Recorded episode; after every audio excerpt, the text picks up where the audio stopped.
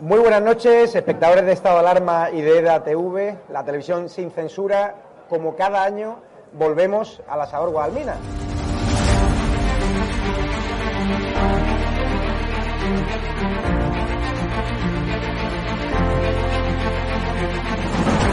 ¿Por qué te gusta lo que hacemos? Porque decís la verdad. Está muy bien y me está muy contenta. Señora, ¿les ha gustado el programa? Alcanzaron con un disparo en la cabeza a un compañero que era el jefe de la huelga y que, como dicen, no, es que ya han dejado de matar. Parece que Franco está matando todavía. Cuando vivía Franco, la libertad de expresión, no sé qué, y ahora resulta que son ellos los que no nos dejan hablar a nosotros. Y hay que ir a por ellos. De defender causas que están silenciadas, los pequeños agricultores, los pequeños ganaderos, gente que nunca ha tenido un micrófono. Nosotros no nos hemos tomado nunca canapés en la sala V I P antes de entrar en, en un plato de televisión con Monedero. Y yo simpatizo con estos pequeños grupos que reivindican algo. Luego les puedo vender toda mi mercancía averiada. La historia del Partido Socialista Obrero Español es la historia del crimen y del latrocinio. O Sánchez o los que estamos aquí.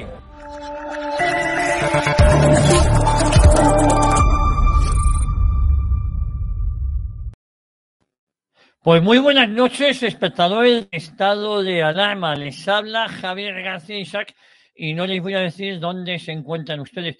Hoy no ha sido un día fácil eh, para mí, eh, supongo que para muchos de ustedes tampoco. La información, la verdad es que nos eh, arrolla y, y yo suelo venir de casa eh, llorado, muy llorado. Hoy les vamos a tener a todos que hablar a todos ustedes de lo que ha pasado a lo largo del día. Eh, hoy me estreno este primer día aquí en, en el A T V, cuestión de la que estoy Eh, francamente orgulloso. A partir de los próximos días les vamos a contar a todos ustedes muchas, muchas novedades. Eh, como siempre les digo, les deseo lo mejor a todos, a mis antiguos compañeros de la casa a la que vengo, a la que respeto mucho y, y sobre todo a, a, a, a los oyentes y a los televidentes de Estado de Alarma. Y, y sobre todo porque compartimos en muchas ocasiones eh, no solo contenido, sino un fin común, que es, como yo les he dicho, o nosotros o Sánchez. Y, y yo la verdad es que no tengo ganas de irme, prefiero que echemos entre todos eh, a Sánchez. Eh, bueno, hoy les comentaba que vamos a tener muchas cuestiones de las que hablar. Hoy eh, nuestro amigo Javier Negre está en Vigo y la verdad es que ha vuelto a ser ninguneado por el alcalde de Vigo, ese que se gasta mucho de nuestro dinero en lucecitas de colores, no confundir con las lucecitas de colores de eh, José Luis Ábalos. Este se los gasta en Navidad y esto está eh, bastante bien, aunque según su agenda sostenible, él gasta menos que eh, los demás. Bueno, eh, yo me gustaría, eh, tenemos que hablar también, como no, lo de Fabra. Eh, vamos a hablar eh, también de la rueda de prensa que ha dado el, el bueno de Buxadé, de mi amigo Buxadé. Eh, también nuestra reportera Marina Jorge, la pregunta que ha hecho a, a Juan eh, Bravo del eh, Partido Popular. Bueno, eh, zascas, eh, vamos a intentar en una hora, es complicado en una hora, ahora las eh, veintiuno treinta y seis minutos de la noche, eh, contarles a todos ustedes muchas y muchas cosas. Hablaremos a nuestro amigo José Eugenio Arias Camisón de la Saura Guadalmina, que me ha mandado un, eh, un ¿cómo diría yo? Un eh, vídeo de, de, de, mandándome un fuerte abrazo, pero además eh, él eh, publicó un vídeo sobre el tema de los eh, ocupas. Bueno, eh, ustedes saben que la izquierda en este país tiene la piel tan fina, se pone tan nerviosa. Ellos que están siempre al lado de los delincuentes, eh, pues ahora cuando alguien les dice, oye, filosóficamente hablando, eh, hay que invito a que se ocupe la casa de Irene Montero, parece que se lo toman muy en serio. Eh, son los mismos miserables que se ríen de los atentados, de Carrero Blanco, de Irene Villa y, y tal. Y cuando alguien les dice algo eh, un poquito en, en, en tono de humor, pues se lo toman bastante mal. Bueno, vamos a pasar a saludar a dos buenos amigos amigos míos que hoy me hacen mucha ilusión que estén con nosotros, ni más ni menos eh, que el coronel Diego Camacho, mi coronel, siempre a sus órdenes. ¿Cómo estamos? Oye, eh, buenas noches a las tuyas, eh, Javier.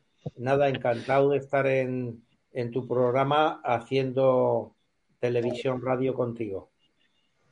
Bueno, dentro de poco eh, hay un par de programas eh, que yo soy un asiduo, que eh, los, nuestros oyentes ya les vamos a adelantar que si todo va bien, a partir del dos de noviembre vamos a tener programación veinticuatro horas y el coronel Diego Camacho pues va a estar presentando eh, sus programas habituales, que hace ya unos cuantos años eh, que, que estamos juntos en esta aventura radiofónica. Además lo hace de manera altruista porque es los, de los que más saben, eh, sobre todo en política internacional, ¿no, mi coronel?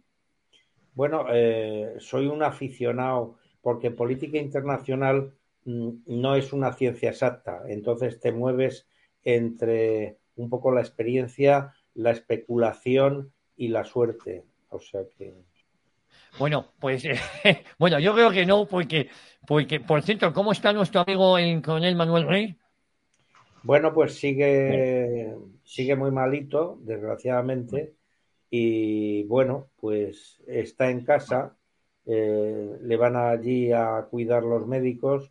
Y bueno, tiene una salud bastante eh, muy delicada en estos momentos. Bueno, pues un, un abrazo muy fuerte al, al coronel Manuel Rey y, y a toda su familia. Eh, bueno, hay otro buen amigo también conmigo que hemos hecho muchas veces radio y televisión, como es César Alcalá. Eh, César, posiblemente de los que más sabes eh, de los crímenes de, de Luis Companys, eh, que de eso, eh, de eso sabemos algunos, pero sobre todo tú, ¿no? Bueno, alguna cosa sabremos. Buenas noches, ¿eh? primeramente de todo, y gracias por la invitación. Bueno, me hacía mucha ilusión teneros a ambos hoy aquí. Os tuteo porque eh, a mí eso de no se debe tutear en la radio o en la televisión eh, me parece absurdo cuando tenemos eh, un avistado hace muchos años, ¿no? Exacto, sí, ya nos conocemos un poco todos, sí. No, no vale la pena los formulismos.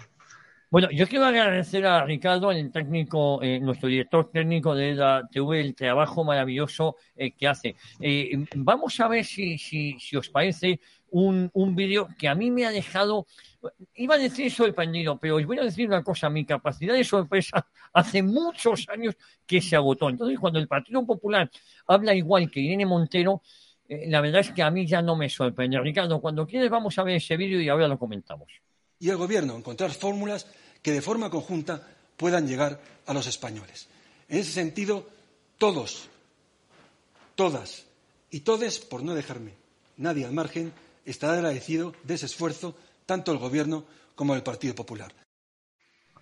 Eh, bueno, no sé, mi coronel Camacho, eh, eh, eh, al final acabamos normalizando, con perdón la expresión, y, y, y yo, aunque no es una infantil, acabamos normalizando la gilipollez. Y el Partido Popular me da la sensación de que es cómplice de esta gilipollez, con perdón la expresión. Eh, eh, Diego, ¿qué opinas?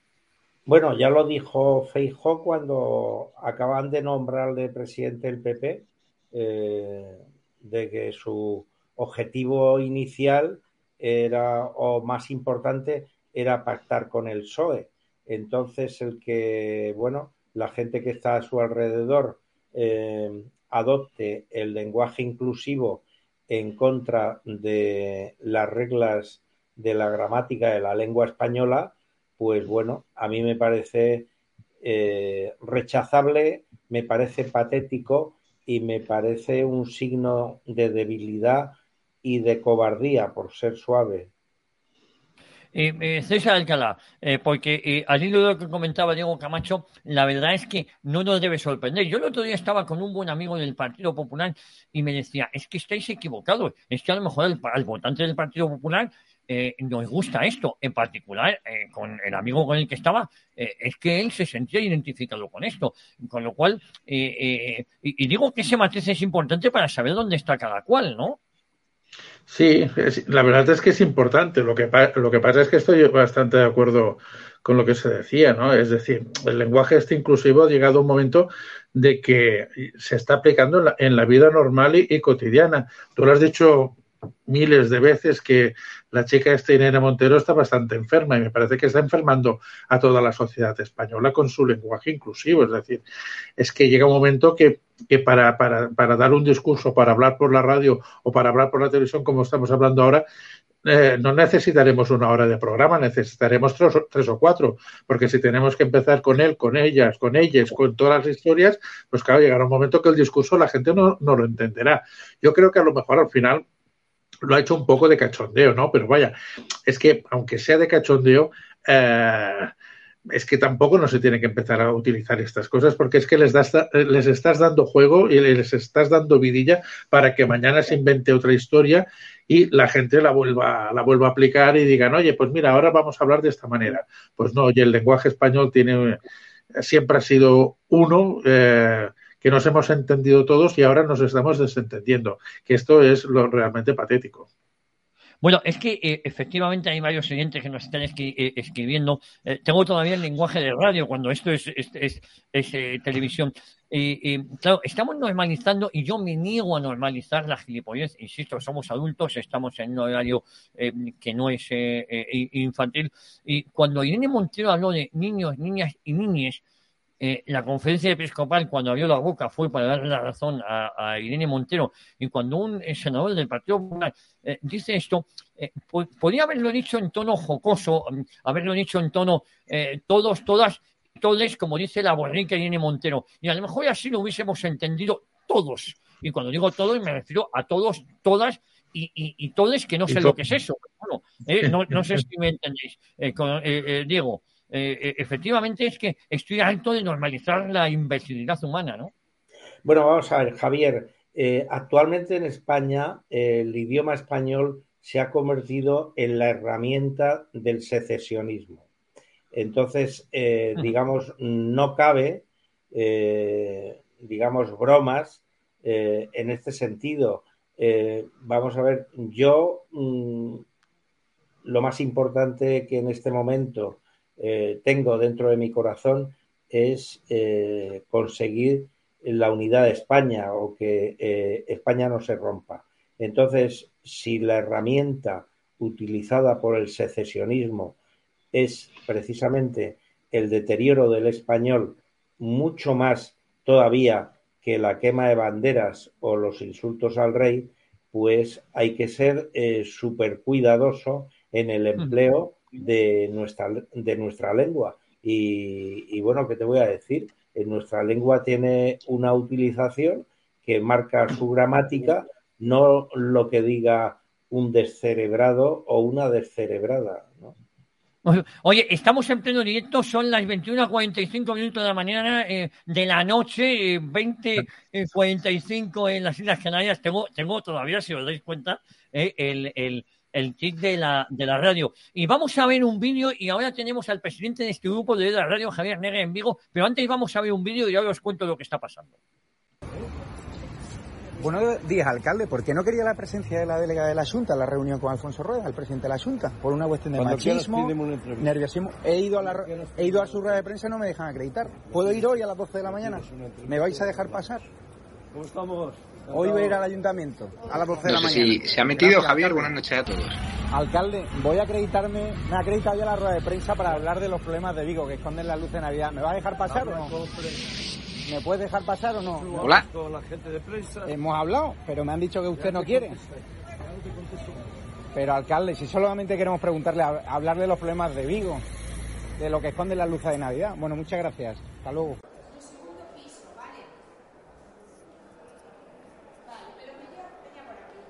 ¿Por qué no puedo pasar yo? Son periodistas también. Vengo acreditado. No te escucho. ¿Por qué? No te oigo. Compañeros, arriba que no está acreditado. Pero acaban de pasar dos compañeros de la SER sin mostrar acreditación ni nada. Están acreditados. Si no te ha dicho ni los datos. Vale. Pues te doy yo mis datos, que le mandamos un mail. No está acreditado. Pero ¿quién decide que no está acreditado? ¿Puede bajar la jefa de prensa a decírmelo? Porque han pasado dos compañeros de la SER. ¿Eh? Te pregunto si pueden bajar. Vale. O sea, han pasado dos compañeros, no hay exceso a foros, solo han venido dos compañeros de la SER. Es que me parece increíble. Yo sé que tú eres una mandada, o sea, que tú no, no te preocupes.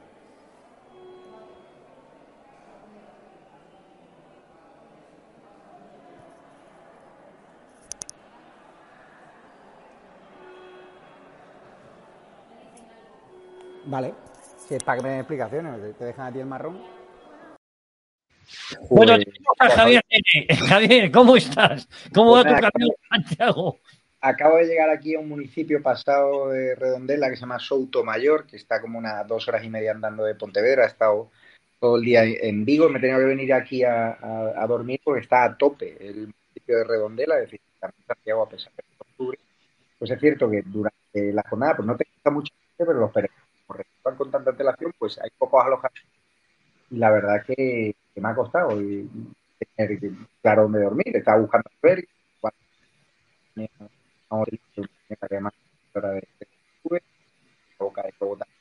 con lo cual conté casa, trabajar a hacer, pero muy indignado lo que está pasando en Vigo. Ya sabes que en Vigo hay un alcalde que copia pues, las técnicas por el caballo.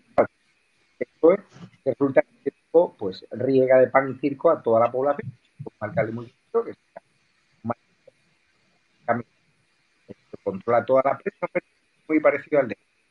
Entonces, no les quede contexto porque pues, da buenos conciertos, pues da mucho populismo, mucho. Me, me dicen, perdóname Javier, me dicen que se escucha mal, no sé si te colgamos, te volvemos a llamar, o entras y sales. ¿Ahora? ¿Ahora se me escucha mal? A ver ahora, vamos a ver ahora, vamos a intentarlo, sí. ¿Ahora mejor? Ahora perfecto, sí. Ahí perfecto. Vale. Pues básicamente que el alcalde, eh, Abel Caballero, no se esperaba que E D A T V irrumpiese en Vigo y hemos empezado a informar de los problemas que tiene Vigo, que está hecho un patatal, el centro de la ciudad está muy degradado, muchísimas obras, uh-huh. muchísima suciedad. ¿Y qué ocurre? Que el alcalde despista a la población pues ofreciendo luces de Navidad, grandes conciertos, mucho populismo, mucho pan y circo, pero los vigueses son los que más pagan impuestos de toda España. Entonces nosotros nos quisimos acreditar la semana pasada para ir a una rueda de prensa suya, porque él tiene hasta una televisión local donde hace un halo presidente cada noche. A la gente le cae muy simpático, pero claro, es como Gil, que mientras Gil hacía bromas y llevaba las mamachichos, estaba robando, ¿no? Por otro lado, en el caso de Abel Caballero no es un robo, pero sí hay, bajo mi punto de vista, usa fondos públicos para eh, hacer culto a su imagen, porque él, por ejemplo, los conciertos de los festivales obliga a los grupos a que él salga de telonero, no los grupos vigueses, tiene que salir él por cojones. Con lo cual hay grupos que se niegan, ¿no?, a pasar por ahí, los vigueses se quedan sin alguno de sus grupos favoritos. ¿Qué ocurre? Que la semana pasada nos, nos acreditamos a través de Mercedes, de la productora, nos dijeron que no había problema, me presenté al ayuntamiento y me dijeron que yo no podía pasar.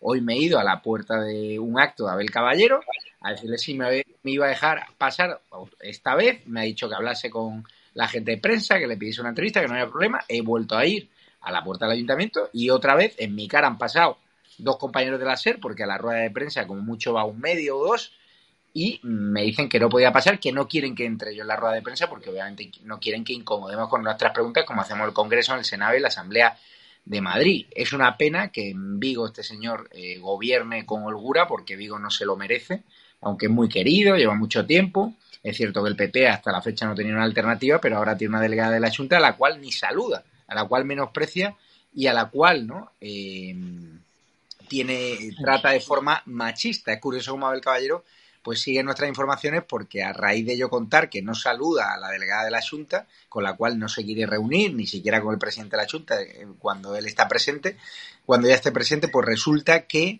eh, hoy la ha saludado por primera vez en muchísimos meses, con lo cual algo, algo hacemos bien. Pero nosotros en Galicia vamos a seguir, mañana vamos a estar en Pontevedra, donde gobierna el B N G, pues curioso que aquí el P P no controla los las grandes capitales, ni Coruña, ni Pontevedra, o sea, ni Vigo, y entonces nosotros aquí simplemente queremos visibilizar que estos alcaldes están haciendo muy mala gestión.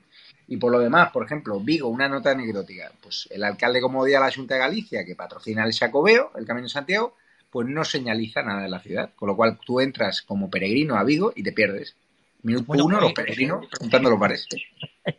Te digo pero yo, bueno. Oye, ¿no te da la sensación, Javier, muy rápidamente, que sé que andas liado, tienes que descansar, mañana te espera otra durísima etapa en este Camino de Santiago que estás realizando y, y, y, y además lo estás realizando como auténtico peregrino, yendo de albergue en albergue, estás como, como, como debe ser?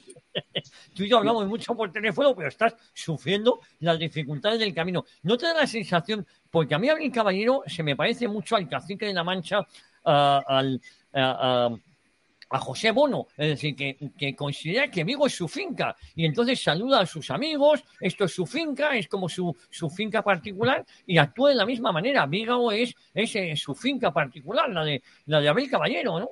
Yo lo aparejo más a Gil, porque Bono era mucho más discreto. Eh, era más discreto a la hora de pagarle eh, la, el hipódromo a su hijo, que era medio tontín.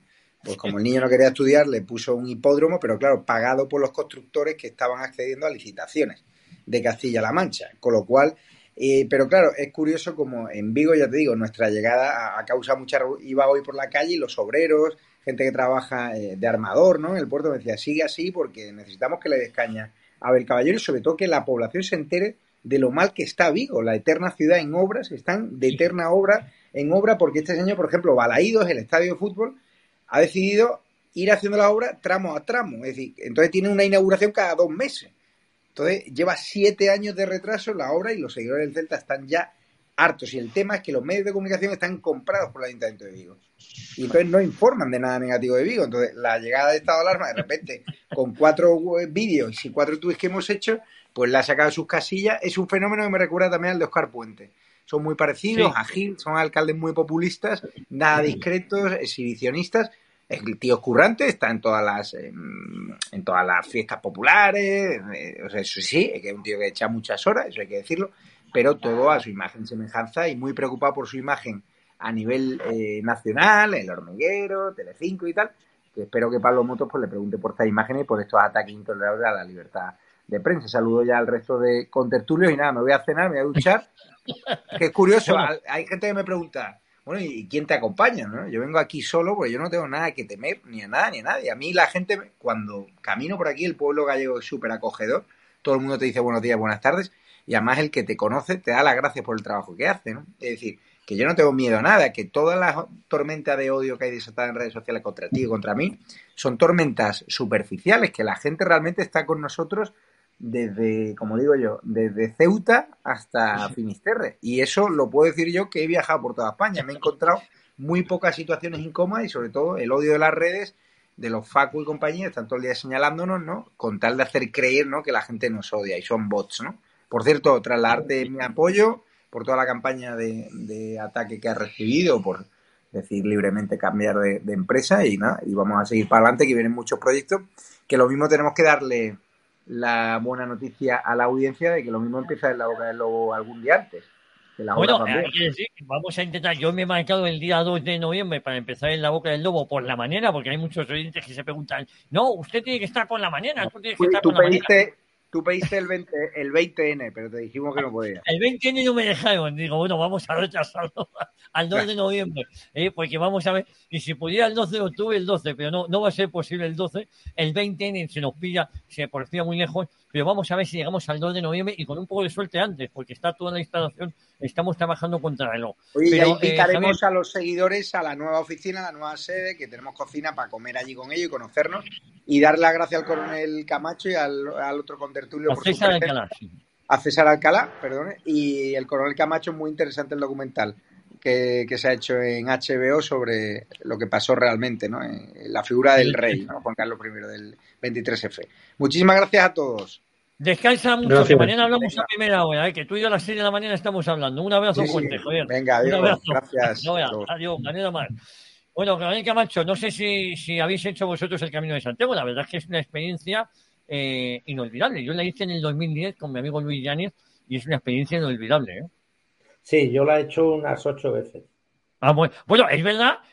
Bueno, vamos a ver. Eh, eh, eh, usted lo hace con un íntimo amigo todos los años, con José Luis Serrano. Claro, con José Luis sí, Serrano. Sí, señor.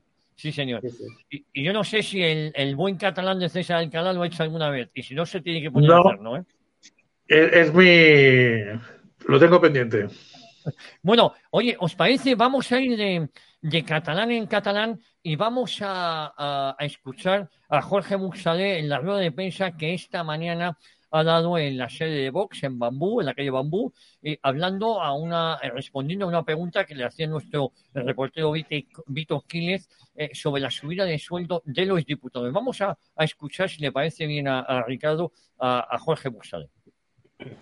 Sí, ¿qué tal, señor Buxadé? Quería hacer una pregunta concreta y es qué opina de que muchos españoles conociéramos la pasada semana que los diputados iban a subir para el año que viene un tres coma cinco por ciento más su sueldo, si cree que es un buen momento breve para ellos. Su formación ha sido una de las que ha votado en contra. Quería saber que nos explicara por qué. Muchísimas gracias. Muchísimas gracias. Eh, pues nuestro voto ya pone de manifiesto nuestra opinión, nuestro rechazo clarísimo a esa decisión.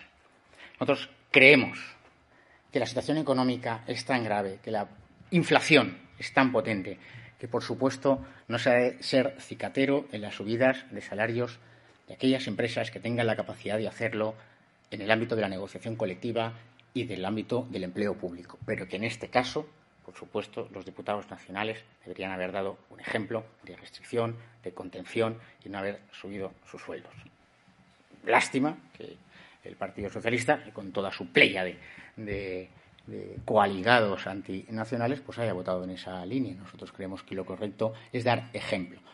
Pero repito, que el ejemplo deben, debería ser en ese ámbito del Congreso de los Diputados. No estoy diciendo que no tengan el derecho a la subida de los impuestos los empleados públicos y los empleados de las empresas privadas, repito, en el ámbito de la negociación colectiva y pactándolo con la empresa, porque la situación es gravísima y el Gobierno nos ha abocado con la nefasta gestión económica a una inflación tremenda, sin adoptar ni una sola medida y, por tanto, de alguna forma, los españoles tienen que ser compensados.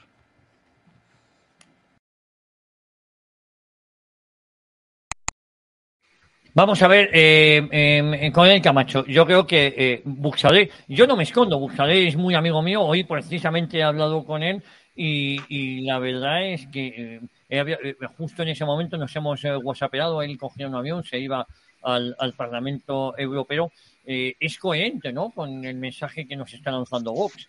Eh, no la subida de sueldo a los diputados y sí a los funcionarios. Otra cosa es que el Gobierno presente esto en el mismo paquete para salir ellos beneficiados, ¿no, coronel? Sí, yo estoy de acuerdo, estoy de acuerdo con lo que ha dicho el portavoz de, de Vox. Eh, según mis noticias, también el P P ha votado en contra de la subida y es lamentable que la izquierda eh, en... la izquierda globalmente no haya sido sensible a, a la ejemplaridad. Y en esta situación de crisis que nos están anunciando eh, todos los días, pues los últimos en subirse el sueldo eh, deben ser los políticos, igual que el último en abandonar un barco que se hunde debe ser el capitán del barco. Uh-huh. eh, César Alcalá. Pues la verdad es que estoy muy de acuerdo y esto demuestra, digamos, de que ellos solamente están pensando en lo suyo, que es que sus sueldos, vivir bien y cada día, pues, tener una, una mayor calidad de vida. Es decir, eh, tanto les da si hay, hay familias, como por ejemplo hoy salía la noticia de que en Burgos toda una comunidad de vecinos había dicho de que no habían votado para no poner la calefacción. A ellos no les importa nada que la gente no se pueda eh, pagar la calefacción. Mientras ellos tengan un tres coma cinco por ciento más de los sueldos que ya eh, evidentemente son muy elevados, pues mira, lo han camuflado dentro de, lo, de la subida de los funcionarios, pero ellos a vivir mejor con un tres coma cinco por ciento. Lo que pasa es que con toda esta historia, digamos, estando muy de acuerdo con lo que ha dicho Jorge Buxadé, estaría bien que tanto los todos los que han votado que no dijeran que su sueldo no se lo suben. Claro, es que ahí tenéis mucha razón. Pero fíjate, yo cuando hablo de la subida de los funcionarios, yo soy los que opino que a los funcionarios, eh, al igual que al resto de los españoles, hay que subirle el sueldo. Pero es verdad que los funcionarios de carrera han sufrido un detrimento eh, a lo largo mm. de todo este tiempo, ¿no? Y yo creo que eso es innegable. Eh, la gente confunde, o muchos confundimos, cuando hablamos de funcionarios me refiero a médicos, a policías, a militares, que de eso el coronel Eh, Camacho sabe mucho. El sueldo de los militares en España es una auténtica vergüenza, así como la mayoría de las fuerzas y grupos de seguridad del Estado, me refiero a Guardia Civil, Policía Nacional, es un auténtico escándalo. Cuando yo hablo de subir el sueldo, la equiparación salarial, me refiero a ellos. ¿Qué es lo que pasa? Que muchas veces El, el, en, en la mayoría de los mortales confunde subir el sueldo con subir el sueldo a los enchufados que ellos han colocado en un momento dado y tienen la categoría de funcionarios. Esos para mí no son funcionarios. A estas personas no había que echarles a patadas, ¿no, mi coronel?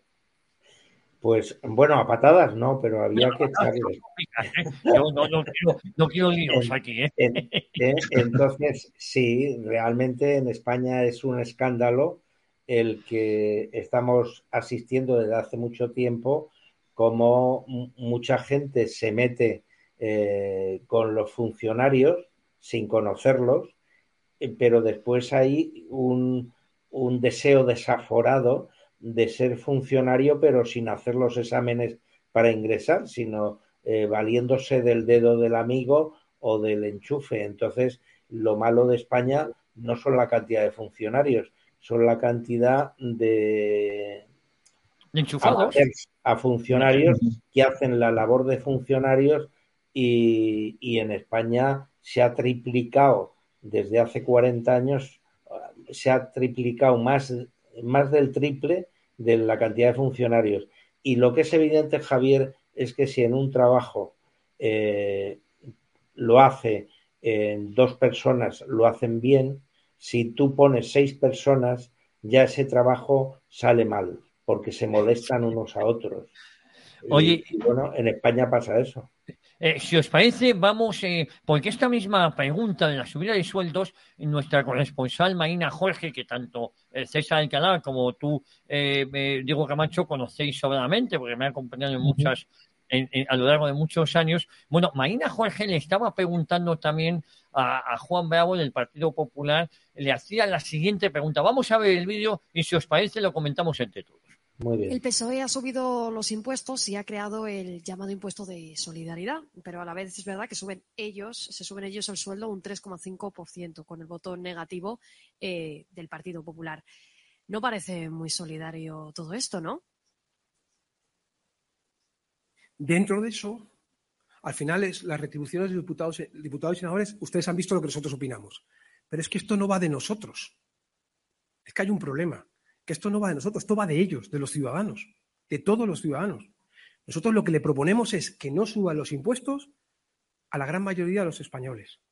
Se han dejado fuera, si contamos los que presentan renta, que no son todos, siete millones de españoles.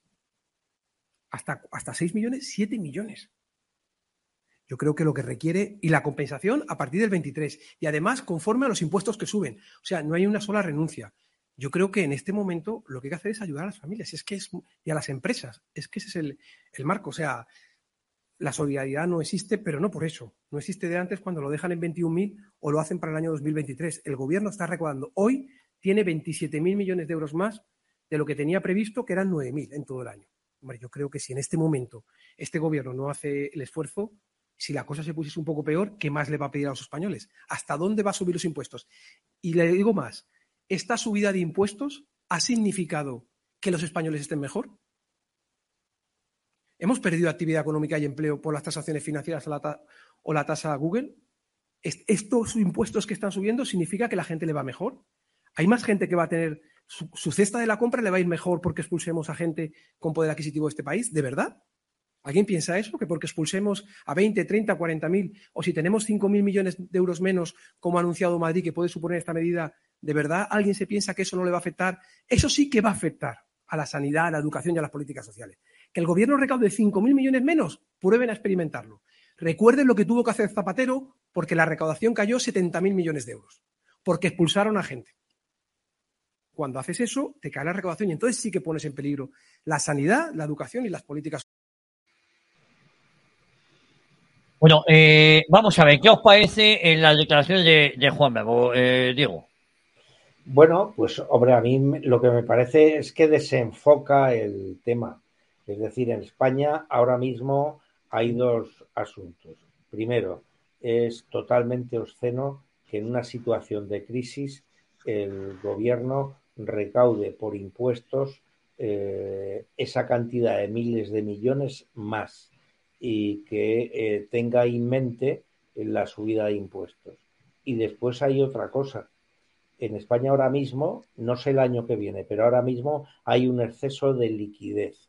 El gobierno tiene dinero y en una situación de crisis lo que hay que hacer es ese dinero emplearlo en los aspectos productivos estructurales, que en España fundamentalmente son la agricultura, el sector primario ¿eh? y después, como segundo tema, la industria. Y entonces en España no se está haciendo. Se quiere, da la sensación de que se quiere recaudar más para mantener las cuotas de las clientelas que previamente eh, el presidente Sánchez se, se ha fabricado con sus eh, cientos de asesores en Moncloa y con el empleo eh, público eh, a dedo de forma inmisericordia, como he dicho antes. Eh, César Alcalá. A ver, yo lo, lo que te diría es, yo te haría una pregunta, que es ¿qué, ¿qué ha dicho este señor? Porque lo que le ha preguntado Marina no lo ha contestado. Es decir, en el fondo es lo que te estaba yo diciendo antes. Les está bien que les hayan subido el sueldo, porque ha apartado el tema a la primera de cambio. Y luego ha seguido con un rollo de los impuestos y todo eso para tirar pelotas fuera. Pero yo, si hubiera sido Marina, le hubiera preguntado otra vez. Usted no me ha respondido a la pregunta. Eso es verdad. Oye, me dicen, eh, eh, vamos a ver, tenemos una exclusiva, vamos a tener a Alberto Fabra, hemos hablado de él y, y, y se ha puesto en contacto con nosotros, le vamos a tener ahora mismo con nosotros. Si os parece, vamos a escuchar las declaraciones que ha vuelto a hacer y vamos a intentar tenerle porque me están diciendo que igual le tenemos en la antena. Eh, Ricardo, pasa el vídeo de nuevo de todas, todos, todos, todas, todes y todos. Y el gobierno, y... encontrar fórmulas que de forma conjunta puedan llegar a los españoles. En ese sentido, todos, todas y todes, por no dejarme nadie al margen, estará agradecido de ese esfuerzo, tanto el gobierno como el Partido Popular. ¿Y te pregunto sobre el tema? Bueno, un segundín. Bueno, riguroso directo a las veintidós cero ocho de la, de la noche, veintiuno cero ocho en las Islas Canarias. Tenemos en este momento a Alberto Fabra. Alberto, ¿cómo estás? Muy buenas noches. Bueno, no sé si nos escuchas, vamos a intentar ponerte en altavoz aquí. Eh, buenas noches, Alberto. Eh, Alberto, ¿nos escuchas bien? Sí. Ahora, oye, cuéntanos qué has querido decir con este vídeo. Pues nosotros estábamos escandalizados porque, digo, eh, Alberto Fabra se ha convertido en la bonita Irene Montero y me gustaría saber tu opinión. Cuando he visto la polémica, lo que se ha montado, es muy sencillo. Esto era una, una P N L. Javier, acerca más el altavoz al micrófono, por favor. Lo está haciendo los gobiernos. Se hace dentro de la comisión de los O D S, una comisión mixta Congreso-Senado. Está presidida eh, por una presidenta de Unidas Podemos eh, y nosotros éramos los que proponíamos esa P N L. Y lo que veníamos a decir es que hay que tomar medidas por el tema de la inflación. Y yo lo que he hecho ha sido eh, un, una eh, revisión de los eh, cinco años o cuatro años que está Pedro Sánchez en el gobierno, haciendo ver que los españoles ahora somos más pobres que en dos mil dieciocho. Y que todo, los, las estadísticas, las, eh, los rankings, tanto nacionales como internacionales, hacen ver que los españoles somos más pobres. Y precisamente para insistir en que somos todos, he utilizado su lenguaje. Todos, todas y todes. Pero dentro de... Eh, esa situación que ellos han creado y que dentro también de esa absurda eh, división o tratamiento que hacen del nosotros, nosotras y no sé qué, pues hacer hincapié en que todos los españoles, también los suyos, los que ellos defienden, son los que están más empobrecidos por el gobierno de Pedro Sánchez y de Unidas Podemos. Uh-huh. Eh, eh, Alberto, entonces eh, todo esto eh, se ha sacado de contexto, porque yo la verdad es que eh, me llamaba poderosamente la atención eh, que cayéramos en la trampa de normalizar eh, ese lenguaje que creo que es aberrante, de verdad, eh, lo digo con, con la mano bueno, pues en el corazón. Quien, ¿eh? quien lo haya querido hacer, desde luego, no ha sido muy transparente, porque uh-huh. si hubiera eh, reflejado lo que es la intervención, donde precisamente es una crítica a lo que está haciendo el gobierno, y a un empobrecimiento de los españoles, pero además con datos, ya digo, objetivos, no partidistas, sino objetivos, de cuál es la situación ahora y cuál era en el dieciocho, vemos que ahora estamos todos mucho peor, ¿no? Eh, y, y la persona que solo ha mandado ese corte, pues lo ha hecho de forma intencionada y de mala fe. Uh-huh. Simplemente eso. Pero bueno, pero yo creo que todos estamos eh, acostumbrados a que haya gente así, tanto de un lado como de otro. Gente que busca eh, sacar las palabras de contexto para poder eh, obtener un beneficio. Bueno, no, yo estoy muy tranquilo. Quien haya querido que vea la intervención entera y sabrá que eh, la crítica iba dirigida a ellos, a todos, por el daño que están haciendo a todos los españoles que nos han empobrecido y mucho desde el dos mil dieciocho hasta ahora. Pues Alberto, agradezco muchísimo tu participación hoy aquí en Estado de Alarma, en EDA T V, y, y ahí ha quedado tu aclaración, que yo creo que es lo que corresponde a, a, a un medio como este, que es dar voz a, a aquellos que en un momento dado se haya podido malinterpretar sus palabras. pues les agradezco que hayáis podido permitirme hacer esta aclaración y mucho ánimo. Mucho ánimo y es nuestra obligación. Un abrazo muy fuerte, Alberto. Igualmente. Adiós, adiós. Bueno, eh, eh, bueno, yo creo que ha quedado claro, yo creo que eso es positivo, ¿no? No sé cómo lo veis sí. vosotros.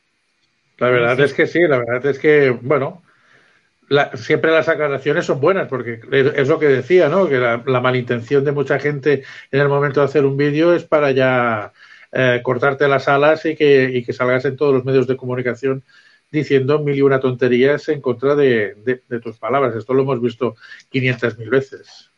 ¿Sabéis lo que pasa? De todas maneras, sí, eh, Diego. De todas maneras, eh, hay dos temas.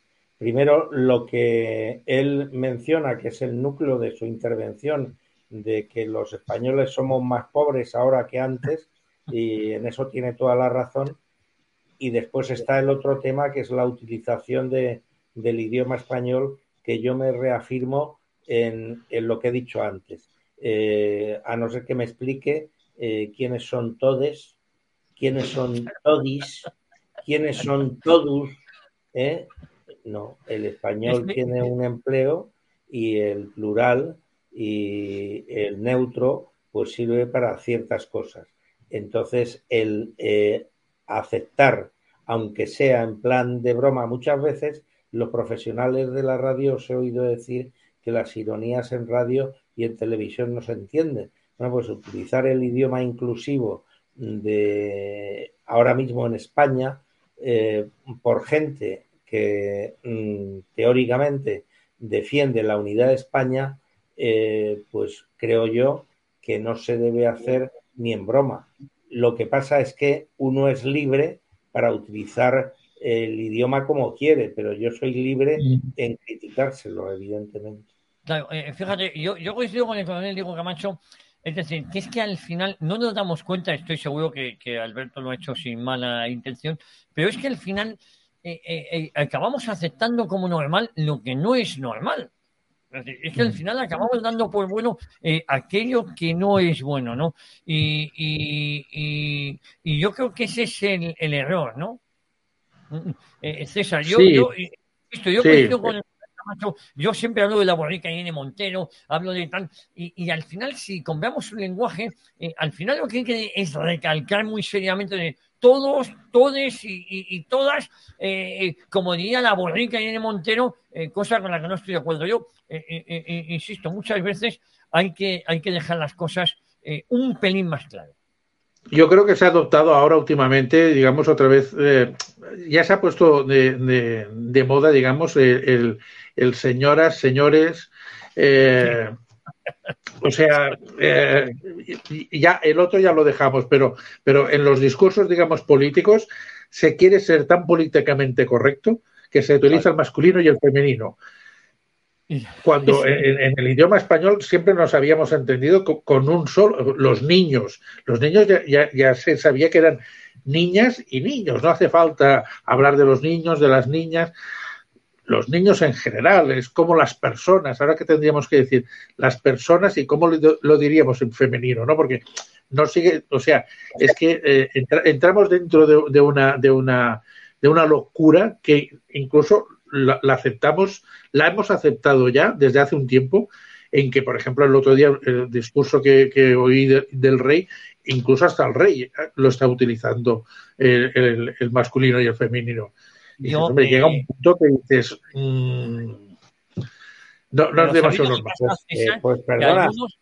pues sí, muy sí. mal por, eh, por la Casa Real, que le pone al rey un papel Eh, con el lenguaje inclusivo. Claro. Entonces, te sí, quiero decir, muy bien el rey eh, hace eh, cinco años cuando hizo el discurso el tres de octubre, eh, pero eh, vamos a ver, para ser políticamente correcto hay que emplear correctamente el idioma español. Eso es sí. ser políticamente correcto. El, el que hables de, de niñes, de niñis, de ñuñus, pues es una tontería como la copa de un pino. O sea, bueno, eso no es políticamente correcto. Eso es plegarte a una estrategia que sirve para otras cosas, en mi opinión, ¿no? Sí, sí. Y, y, y como aquí estamos para denunciar esas tonterías, esas soberanas tonterías, pues así lo hemos dicho. Lo que pasa es que nosotros es verdad que damos voz a, a, a quien creemos que se lo merece, y si él ha querido, en este caso, eh, Alberto Fabra ha querido puntualizar, pues ahí está la puntualización. Insisto que yo creo que no hay que normalizar eh, ese lenguaje, más que inclusivo, yo lo llamaría lenguaje aberrante, porque es un insulto al español. Oye, eh, me gustaría que os quedara claro, eh, eh, porque también ha habido mucha polémica en los últimos días eh, sobre la postura de eh, Cayetana Álvarez de Toledo. Había quien decía que se iba a ir a, a Vox porque hace una declaración. Yo creo que hay gente que ve lo que no hay en muchas cuestiones. Me gustaría que escucharais las declaraciones de Cayetana, que ella ha dejado muy claro que a Vox no se va, cosa que, por cierto, a mí me parece muy bien porque no creo que pegue en Vox. Pero vamos a escucharla a ella. Pero me interesa mucho las etiquetas, porque muchas veces, leyendo El País, por ejemplo, se habla de la ultraderecha, o eh, a propósito de lo que ocurrió en Italia, eh, también se hablaba de la extrema derecha que había ganado. ¿Dónde están las etiquetas? ¿Dónde se, dónde se acaba la derecha y empieza la extrema derecha? ¿Dónde se acaba la izquierda y empieza la extrema derecha? Donde decida el diario El País. eh, sí, lo que pasa en España es eso que yo describo, y no solamente en España, en muchos sitios, como el tablero inclinado, ¿no? Que la izquierda eh, es la que reparte los carnets de demócratas entre unos y otros, ¿no? Y entonces pone las etiquetas, entonces decide quién es de ultraderecha, quién es de extrema derecha, y por ejemplo, en cambio, nunca dice que Podemos es un partido de ultraizquierda y de extrema izquierda y radicalmente de izquierda. Eh, bueno, eh, yo no, yo eh, la verdad es que no me sorprende, porque aquellos que quieren, mira, yo que tengo varios, muchos eh, amigos eh, diputados entre Vox, eh, no voy a dar nombres, eh, ellos me comentaban que que Cayetana posiblemente era la más antipática con ellos, la que peor les trataba. Eh, en este mm. país, como estamos tan faltos de cariños, en cuanto a alguien hace un guiño, parece que nos volvemos locos en Cayetana, eh, porque han hecho una cosa sensata, como fue el otro día en el Club Siglo veintiuno, eh, con... con Eh, eh, eh, Espinosa de Monteros, nos da la sensación, se va a Vox, no, no se va a Vox, no se va a Vox, igual que Tony Cantó, como dice alguno, eh, pues tampoco se va a ir a Vox, es decir, es que enseguida vemos como, eh, y además me parece muy bien que no vaya, porque no, no pegan, y para mí sería una, de, una desilusión, ¿no? Pero bueno, independientemente, eh, con el Camacho, eh, y ojo, vaya por delante, yo soy íntimo de mi amigo eh, Pío Moa, y, y me encanta la gente que se cae del caballo, pero eh, Cayetana, aunque le haya dado la razón a Vox, como yo se lo puedo dar a cualquier otro dirigente de una formación política con la que no simpatizo, no significa que me vaya a afiliar, eh, por ejemplo, al P S O E o, o al Partido Comunista, porque en un momento dado digan una cosa en la que podemos coincidir, por ejemplo, ¿no? Pero Hombre, eso no... Hasta sí. El momento Cayetana no se ha caído del caballo. Yo eso. Recuerdo que desde el principio, en los momentos... Eh, que lo tuvo más complicado dentro de su partido con Pablo Casado, pues en ningún momento eh, dijo que iba, que se estaba planteando irse a Vox, sino todo lo contrario, siempre ha dicho que no, que no iba a pasar ese partido, y se fue detrás de la columna en el Congreso a purgar el exilio al que le, la sometió eh, su jefe de filas, y bueno, yo creo que ha mantenido en todo, en todo su recorrido, uno puede estar de acuerdo o no con su forma de pensar, pero ha mantenido una enorme dignidad en, en sus manifestaciones públicas, por lo menos así lo he visto yo. Uh-huh. eh, César, ¿cómo lo has visto tú en este caso? Porque yo tú eres veo, de yo... Barcelona y, y ella es diputada por tu eh, circunscripción. Exactamente, sí, sí, porque es, es de aquellas cosas raras que siempre ha hecho el P P, ¿no? Pero bueno, eso, eso, eso sería otro debate para otro día, ¿no? Eh, yo siempre la he visto dentro del... que ha sido un verso suelto, es decir, ella dice lo que le da la gana y hace lo que le da la gana. Y, y ha actuado, como, como decía Diego, de una manera muy coherente siempre, es decir... Tiene, con lo que ha dicho en el vídeo que nos habéis puesto, tiene toda la razón del mundo. Es decir, siempre se le habla de la ultraderecha y siempre se habla de la derecha, pero la ultraizquierda, que es Podemos, nunca se habla de la ultraizquierda. Incluso en los discursos que ves a, al presidente del gobierno, que se jacta y se le cae la baba hablando de la ultraderecha, pero en cambio habla de Podemos. Podemos ya no es ultraizquierda. Con lo cual, es lo que estábamos diciendo antes del lenguaje, ¿no? Hace, también utilizan el lenguaje este inclusivo, es decir, si tú eres de Vox eres de ultraderecha, pero si eres de Podemos, coño, eres moderado, eres radi- no eres radical, eres una persona, eh, pues oye, que se, que se puede pactar contigo y podemos ser amigos. Es decir, el lenguaje lo utilizan de la manera que les da la gana y, y, y la verdad es que siempre es en contra de los que son contrarios a ti.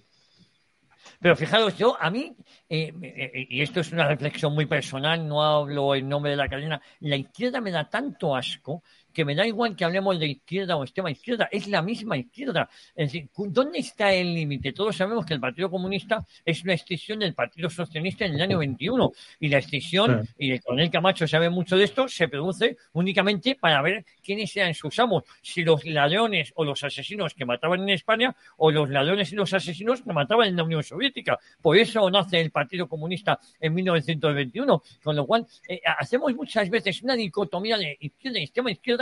Es que eh, el P S O E es un partido moderado cuando pacta con los amigos de los asesinos de ETA. A mí no me lo parece. Es decir, que eh, me, me, por eso digo, e insisto que es una opinión muy personal, que a la izquierda me parece igual de detestable sea el P S O E o sea el Partido Comunista, porque no distingo entre, digo el Partido Comunista porque Podemos no deja de ser una marca blanca del Partido Comunista, que nadie se lleva engaño, ¿no? Sí, sí. Claro, yo coincido bastante contigo en el sentido de que yo creo que hay Eh, yo creo que hay un, una prueba del nueve, una prueba del algodón. Vamos a ver, un partido marxista, sea socialdemócrata o sea comunista, eh, o lo que tenemos aquí en España por el P S O E o por el, el P C o Podemos, un partido que se basa su ideología en Marx, es un partido que su naturaleza es antidemocrática, porque la democracia es el resultado de la aplicación de la superestructura de una ideología de carácter liberal.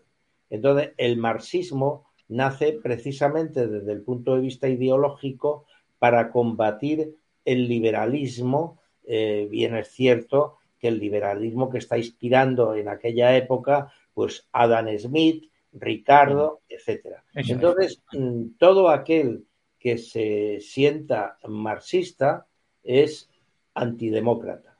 Y los que eh, ha habido en el campo eh, comunista eh, que han podido ser, eh, digamos, críticos a la forma de entender eh, la dictadura del proletariado, la lucha de clases, como Feuerbach, por ejemplo, pues han sido apartados radicalmente y no han llegado a nada, es decir, no han creado escuela. Entonces, para mí, la prueba del nueve es que eh, si tú eres marxista, lógicamente, para mí, nunca podrás ser demócrata, porque siempre pondrás la sí, lucha sí. de clases por delante de la tolerancia y del pluralismo. Uh-huh. Eh, César Alcalá. Eh, creo que coincides bastante lo que nos está diciendo el coronel Diego Camacho, ¿no? Coincido del todo con él. Es decir, incluso yo podría algún ejemplo. Si estamos hablando de que Vox es ultraderecha y, y el P P es derecha, el P N V y Bildu, ¿dónde los ponemos? Bueno, oye, claro, eh, eh, antes de... Eh, eh, me, me lo paso también con vosotros, que el tiempo va corriendo, son las diez y veintiséis minutos de la mañana, eh, nueve y veintiséis en la noche. Y, y ojo, no hemos hablado del tema que habíamos anunciado hoy, porque sabéis que el directo nos atropella. Y uno de estos es, quiero que veáis este vídeo de La Sexta, y luego vamos a ver eh, otro de eh, Gallardo, el vicepresidente de la Junta en Castilla y León, eh, y la polémica que está existiendo con eh, la secta. Eh, que nadie se olvide que la secta o la sexta... Eh, Eh, los propietarios son los dueños de A T V Media, que posiblemente es el canal más conservador que hay en España, porque aquellos que piensen otra cosa, eh, los medios que uno puede pensar que son de izquierdas están en manos de empresarios de la derecha. Vamos a escuchar esto. A Suecia. ¿Qué futuro le espera al viejo continente? El retorno de fascisti al gobierno. Bueno, eh, no sé si este era el, el vídeo que teníamos pensado eh, ver, pero eh, eh, eh, la verdad es que eh, eh, vamos a escuchar ahora a, a el zasca de Gallardo a La Sexta, y luego esa polémica que ha habido en eh, si en Vox llega al poder, si va a cerrar La Sexta o no. Eh, yo creo que es una televisión eh, privada, eh, y lo que hay que hacer es que el, eh, los negocios privados no tienen por qué subsistir con el dinero de todos nosotros. Yo creo que van más por ahí los tiros, ¿no? Vamos a escuchar a el, el zasca de, de, de Gallardo a, a La Sexta. No, yo hablo de La Sexta en particular, que es un medio que está... Sí, La Sexta entera, toda su línea editorial está encaminada a contaminar la convivencia y a enfrentar a los españoles contra otros. Nosotros estamos aquí para gestionar y para hacer política. A los eh, castellanos y leoneses no les interesa las polémicas de La Sexta, lo que les interesa es que se vendan bien los productos de Castilla y León, los productos lácteos, el vino, el queso, los embutidos, la carne, las legumbres. Y todas estas polémicas estériles nosotros no vamos a contribuir a alimentarlas. Las polémicas de La Sexta no son. Yo no llamo a decir a la señorita las cosas, señor Gallardo. Bueno, usted si quiere llévele un chorizo a su amigo el señor Wyoming, que de eso sabe un montón con el medio millón de euros que defraudó a la hacienda pública. Bueno, yo creo que Gallardo, eh, os voy a ser muy sincero, cada día que pasa a mí me gusta más. No sé si coincidís vosotros conmigo, pero cada día que pasa ha pasado de ser un desconocido eh, y, y, y la verdad que creo que lo está haciendo bastante bien. Eh, y no entra al trapo y está por encima. Lo que pasa es que como en este país determinados medios de comunicación no están acostumbrados a que le den determinados zascas, tenemos lo que está pasando, ¿no? Eh, por cierto, el otro vídeo efectivamente era, era, era el... el El, el que tocaba. Eh, Vox no ha dicho de cerrar La Sexta. Eh, yo creo que se refería, e insisto, y lo digo, eh, es que se refería a que no tenemos que mantener entre todos una televisión como La Sexta, que es la televisión amiga, insisto, la televisión amiga del gobierno, pero que está en manos de un grupo como A tres Media, eh, con el Camacho. Bueno, yo defiendo la libertad de expresión, por lo tanto, aunque a mí personalmente La Sexta no me guste como informa, Eh, yo creo que eh, sería un tremendo error que se cerrara La Sexta por cualquier partido político que llegara al poder y tal. Es decir, las ideas hay que combatirlas, eh, creo yo, eh, con las ideas. Lo que sí te digo, Javier, es que si es una cadena privada, yo a las cadenas privadas las quitaría Eh, las ayudas públicas, es decir, el que quiera ver una cadena, pues que se la pague si quiere ver una cadena privada, o que se busque la cadena los anuncios suficientes para poder eh, financiarse. Eh, es decir, eh, a lo privado no darle dinero público, pero después eh, una cadena por muy eh, por ideas muy peregrinas que te parezcan, nunca se debe cerrar, únicamente si incumple la ley y, y cae en algún eh, delito o presunto delito, pues hay un camino judicial pues para empapelarla, pero eh, si defiendes la libertad de expresión tienes que defender eh, que se puedan expresar hasta los que son radicalmente opuestos a lo que tú piensas. Oye, eh, eh, fíjate, yo en esto eh, eh, coincido absolutamente con el coronel Diego Camacho. Es decir, a mí que cada eh, pájaro o imbécil, cada uno que lo llame como quiera, que diga las tonterías que quiera decir en su medio de comunicación. Yo a, asumo, yo seguramente lo que hoy esté expresando aquí haya una gran parte de mamarrachos que no les guste lo que diga. Y yo lo respeto, oye, no, no les va a gustar todo lo que yo digo. Además, eh, me encanta generar controversia. Y la diferencia es que esto lo pagamos nosotros. Yo lo que no quiero es pagar ni siquiera la televisión española, ni siquiera las televisiones públicas. Yo no tengo por qué subvencionar partidos, sindicatos, eh, televisiones o periódicos que no veo. Eh, ojo, y respeto el derecho a que cada uno se monte la mamarrachada que quiera conveniente. Eh, en este caso, La Sexta, que insisto, La Sexta está en manos de un grupo, como es el Grupo Planeta, que está en manos de la derecha. Digo para que nos entendamos en un lenguaje muy coloquial, eh, César. Y a partir de ahí, que cada uno, pero lo que no estoy dispuesto es que haya un solo duro de subvención a esto. O, ojo, distinto es la publicidad institucional a la que todos tenemos el derecho, que se reparta bien. Eso sí, siempre y cuando esa publicidad institucional no te marque el camino, ¿no? Sí, pero en el fondo, por ejemplo, es lo que estaba diciendo antes Javier Negre, ¿no? Con lo de con lo de Vigo, que los medios de comunicación de Vigo eh, no dicen nada en contra de Abel Caballero porque están subvencionados. Es decir, es que es lo que les interesa a los gobiernos, pero tanto de derechas como de izquierdas, subvencionar a, a las a las a todas las cadenas para que hablen bien de ellos. Es decir, no sé, si tienes un mal día o estás un poco deprimido, lo mejor que puedes hacer es poner a Ferreras y entonces te sube la moral porque eh, estás oyendo a toda aquella banda de, de personajes y personajillos que tiene que, que, bueno, que, oye, te dices, pues, no, el día no ha sido tan malo, ¿no? Porque hay gente que está peor que tú, al menos intelectualmente hablando. Bueno, pues, eh, queridos amigos, estamos a las diez treinta y tres minutos, nueve treinta y tres en las Islas Canarias, y me toca despediros eh, con la esperanza de que nos vamos a ver dentro de poco ya físicamente, ¿no? Porque tengo que anunciar que eh, efectivamente, si todo va bien, eh, este grupo eh, está también con una emisora de radio que, que eh, a partir del día dos de noviembre, si podemos antes, antes, empezar a emitir las veinticuatro horas. Y en La Boca del Lobo, digo que muchos oyentes me están preguntando, ¿qué pasa con La Boca del Lobo? En La Boca del Lobo volverá el dos de noviembre, Dios mediante. Y, y por otro lado, también me preguntaban eh, qué ha pasado con la polémica de hoy con tu antigua casa. Bueno, a mi antigua casa la tengo muchísimo cariño. Ha sido mi casa durante más de un año. Yo he contribuido, o eso creo, a, a esa grandeza y le deseo lo mejor. No voy a entrar en ningún tipo de polémica y cada uno se retrata con lo que dice. Y no lo digo por la gente de esta casa. Estoy seguro que ha habido algún malentendido. Les respeto, les quiero y deseo que les vaya lo mejor posible. Eh, y yo estoy en otro proyecto y, y me gustaría que todos los proyectos fueran compatibles. Pero bueno, yo como de casa vengo llorado, no voy a hablar más de estas eh, cosas. Eh, con Diego Camacho, le mando un abrazo muy fuerte, como siempre, como es habitual, con mi admiración. Bueno, Javier y César, un abrazo y, y para mí ha sido un placer compartir esta hora con vosotros. Bueno, no os vayáis muy lejos que la próxima semana os quiero ver. César Alcalá, lo mismo digo, y hay que comprar los libros de César Alcalá. Si uno quiere saber de los crímenes de Luis Companys, lo que tiene que hacer, bueno, los crímenes y algún desvarío de... De, de algún, de algún, no, no, iba a decir de algún rey emérito, no, en este caso no hay reyes eméritos. No, no, no, no, no fue emérito, pero bueno, también tienen que comparar el tuyo de los socialistas cuando salga el día veintiséis.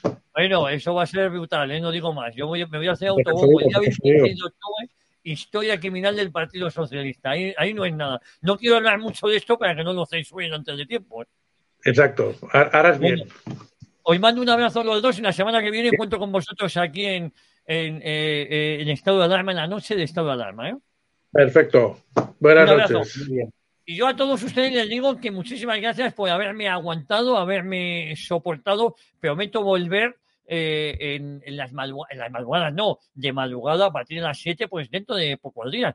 Mientras tanto, me van a tener que soportar aquí de vez en cuando. Entre Javier Negre y yo, pues intentaremos amenizarles en este directo que hacemos todas las noches aquí en Estado de Alarma. Les digo lo que le dijo John Rambo a su coronel a la pregunta de cómo vivirá Johnny.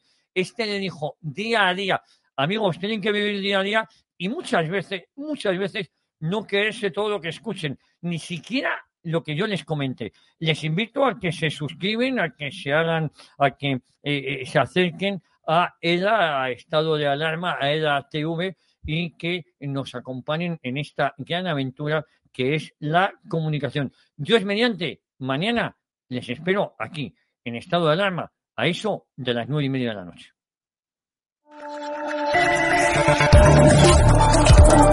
noche.